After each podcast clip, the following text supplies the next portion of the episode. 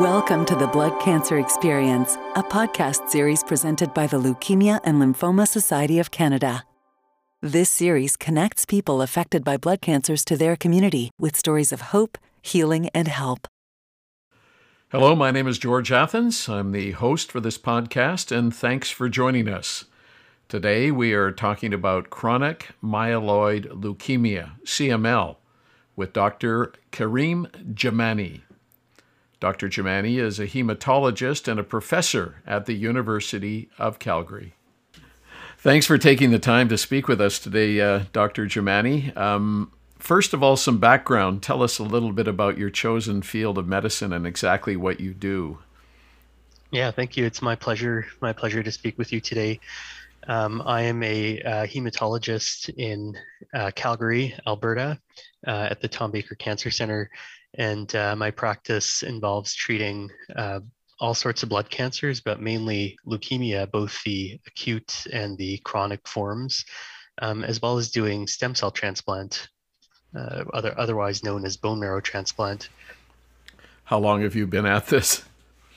I have uh, been on staff at the Tom Baker now for about four years. So let's talk about chronic myeloid leukemia. What is CML? So CML is a well, as it as the name implies, it it is a uh, chronic leukemia, um, and by chronic we mean it is you know it is one that people live with um, now for for many years, for you know essentially um, for for their whole life, um, and what's what happens in CML um, is that there is a, a, a, rearrangement. So all, all of our all of our genetic material is carried on chromosomes. Um, these these are little bundles of DNA inside uh, all of our cells, and there there are two chromosomes um, carrying specific genes that uh, seem to become rearranged or or come together and, and what that makes is what's called a fusion gene, um, which is a gene that you know shouldn't naturally exist in our body. Um, and this gene is dysregulated. That means it's it's always on, whereas most of our genes should have on and off switches naturally. Now this gene causes um, blood cells, particularly white blood cells, to be produced um, in excess quantities, um, and and that's what that's what leads to um, CML is, is really this this gene um, that uh, gets this gene that gets produced by um, a rearrangement of chromosomes, um, leading to just excess uncontrolled production of of uh, of blood cells. Well, how do how do people get CML, and is there anything people can do to protect themselves against CML? Yeah, that's a that's a good question. And and as with many of our blood cancers, um, we we don't know how most people get CML. There there do not appear to be any specific risk factors other than potentially prior exposure to radiation, um, which of course most most people have not been exposed to, and so therefore we would say that most cases are sporadic or you know in other words just bad luck where this rearrangement happens. Um, and so you know people people uh, get cml really through no fault of their own. And unfortunately that also means um, that there is really no good way to protect yourself from cml um, you know on the flip side it's also quite a rare disease.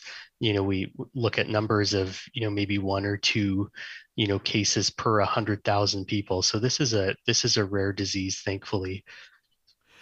Um, have treatments and research um, let's say improved um, dramatically over perhaps the last 10 years? They have. Um, and so really the really the landmark um, change in cml happened actually right around the year 2000 um, when really the the underpinnings of why CML happens, this gene rearrangement, um, was discovered. And and once you discover, you know, a, a single rearrangement of uh, of a single rearrangement that's leading to the disease, uh, well, then you can imagine you've got a target. And so some very smart people, you know, figured out how do we shut down this gene that's constantly turned on. Um, and they came up with uh, a drug that we now know as imatinib um, right around the year 2000. And it, it absolutely revolutionized the treatment of CML. It, it turned CML from a disease where um, many patients would pass away or need a bone marrow transplant um, to to attempt for a cure, and, and it turned that situation into a, a, really for the vast majority of patients with CML, really more of a chronic disease that can be managed over time, um, and the survival now of patients with CML um, is you know actually quite similar to that of someone without CML, and that's just a testament to how well these targeted drugs work to to shut down the gene. Um, further there's after after imatinib in the in the decade after imatinib came out there's been uh, three three or four um, newer versions of the drug that are more potent um, that can work in more advanced cases of the disease that can improve outcomes and there are there are some ongoing um, clinical trials. There is a there is a brand new drug that's uh, also coming out and, and being tested in some upcoming um, up, upcoming clinical trials. And then finally, um, there is some research being done over the last decade in terms of hey if patients are responding really really well for you know for several years on their cml drugs are they able to come off and actually stay off their treatments and remain in remission? And so there's a lot of excellent work a lot of a lot of progress um, in this field thankfully. Wow that's fascinating. Um, is there anything that um, others can do in terms of um, making your job or that of dealing with these these types of blood cancers more successful? Is it just more research or is it more money or a combination of a whole bunch of different things?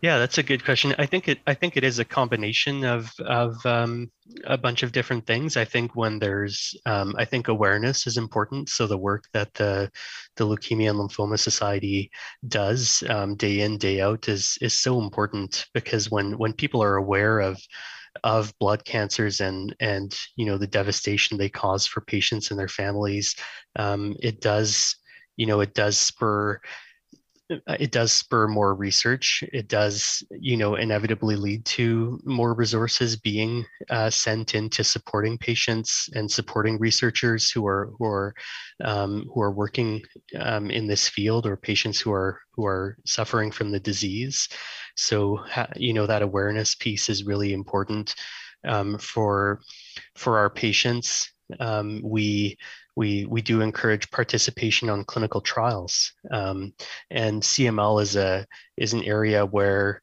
we've gone from clinical trials of you know drugs to treat the disease, where in the last decade many of the clinical trials have been, you know, can we get patients off the drug, um, and so it's it's only it's only through you know the the generosity of of funders as well as you know patients um, agreeing to um, you know participate in clinical trials that that the field advances advances further. What message would you have to um, those patients or their family members or friends that have been impacted by CML? Um, I would say, you know, take heart. Um, the certainly the the outcomes for for CML have dramatically improved. Uh, many of our patients are, you know, leading uh, relatively normal lives. Many of them are able to go back to work once their disease is controlled, if, if that's what they were doing, um, or go back to other, you know, important aspects of their lives. Um, so, so that's the first thing. Um, the second thing I'd, I'd say is um, make sure you talk to your doctor and your or your healthcare team about the side effects you might be having from your treatments. We know that despite the drugs for CML working really well, all of these drugs have side effects and there are there might be strategies that your healthcare team can can come up with um, and, and work with you to help improve your quality of life because in the end it's not it's not just about controlling the disease it's it's about you know controlling the disease and preserving quality of life so people are able to continue to do what what they need to do in life And uh, and the last thing is um, take care of your health. Um, CML is, you know, like I like I alluded to before, it's now a chronic disease. Um, many people, most most people with CML will not die from their CML, which is fantastic.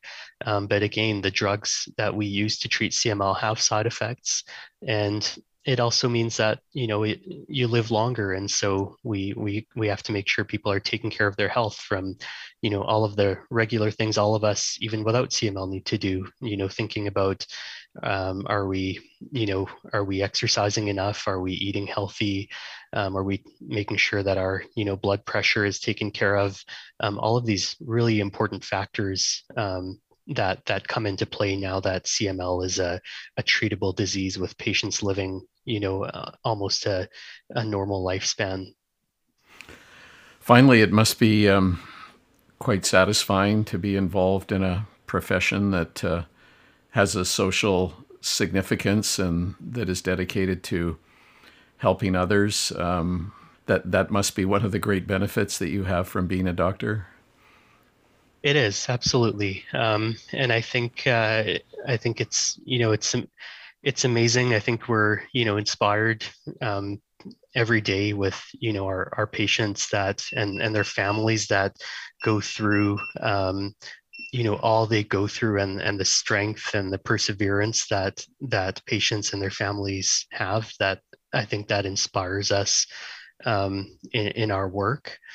And um, and and you know it's important to know that we work in teams. Um, you know it's uh, you know that we work in the cancer center in a in a multidisciplinary team. So so besides physicians um, you know everyone working in the team from you know nurses to uh, the the clerical staff to the uh, the cleaning staff the you know the physiotherapy people the dietitians all, all, all of these all of these uh, the pharmacists you know all, all of these members of the team are are critical in terms of doing the work we do and and hopefully providing the the best care for patients that we can provide. Well thanks so much for all your good work and um, all of those that you work with and thanks so much for being our guest today. It's been a pleasure to speak with you dr Jamani thank you so much. It's my pleasure if listeners have any questions about chronic myeloid leukemia, CML, or need any support or resources to navigate your experience, I encourage you to connect with the community service manager in your region. For more information, visit bloodcancers.ca. If you liked our podcast, be sure to subscribe and leave us a review. You can find us wherever you access your favorite podcasts. We also welcome any ideas for our program, so we'd love to hear from you. Send us an email with your suggestions or comments at info at bloodcancers.ca. Finally, this podcast would not be possible without the generous support of Pfizer. Sincere thanks for your participation. Until next time, stay well and stay connected. Thank you for listening to the Blood Cancer Experience, a series of podcasts presented by the Leukemia and Lymphoma Society of Canada. We are committed to supporting the blood cancer community through programs, services, and research.